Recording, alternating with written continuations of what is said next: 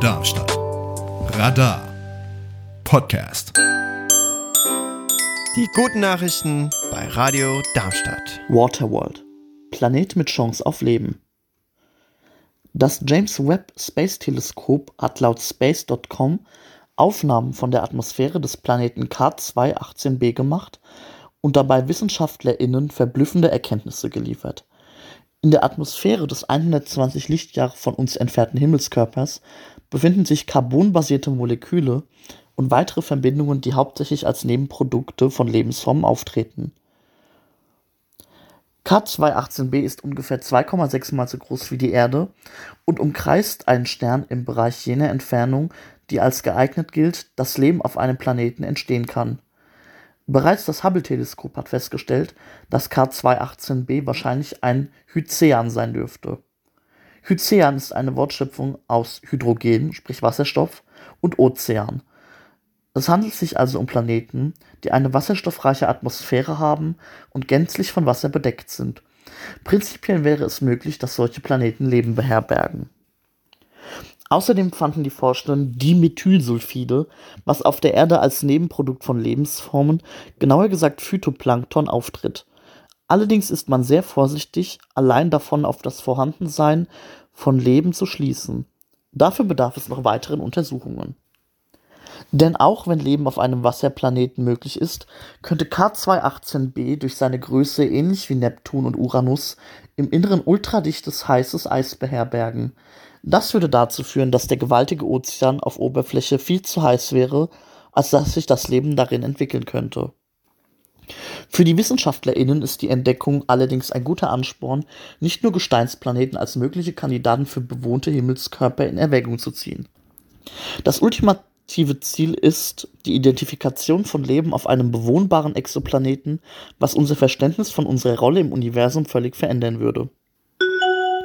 Seenotretter unter alternativen Nobelpreisträgern 2023. Für ihren Einsatz für Flüchtlinge und Migranten auf dem Mittelmeer wird die europäische Hilfsorganisation SOS Mediterranee mit dem alternativen Nobelpreis ausgezeichnet.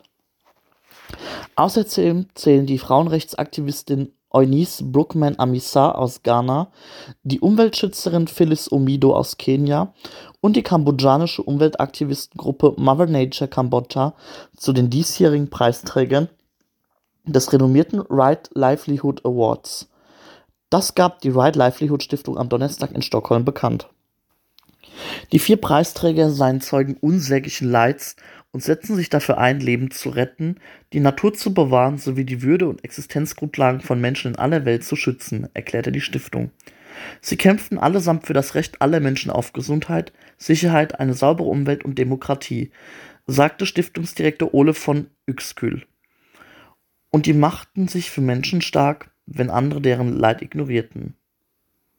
Zugleich bewiesen die Preisträger, dass jeder etwas bewegen könne, betonte Uexküll.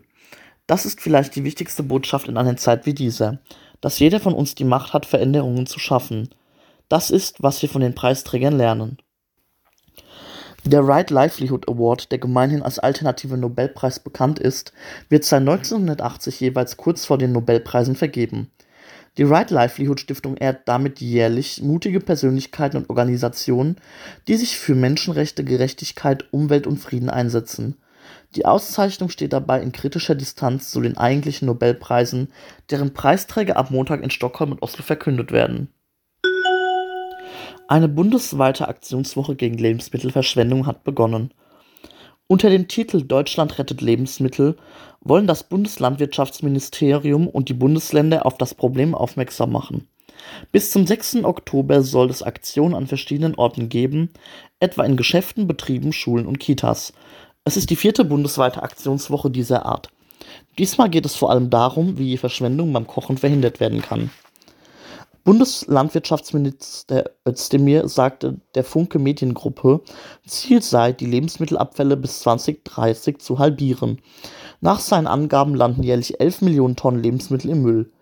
Der WWF Deutschland kritisierte die bisherigen Bemühungen der Regierung als nicht ausreichend. Nötig sei eine gesetzlich verankerte Pflicht zur Reduzierung solcher Abfälle, sagte eine Sprecherin.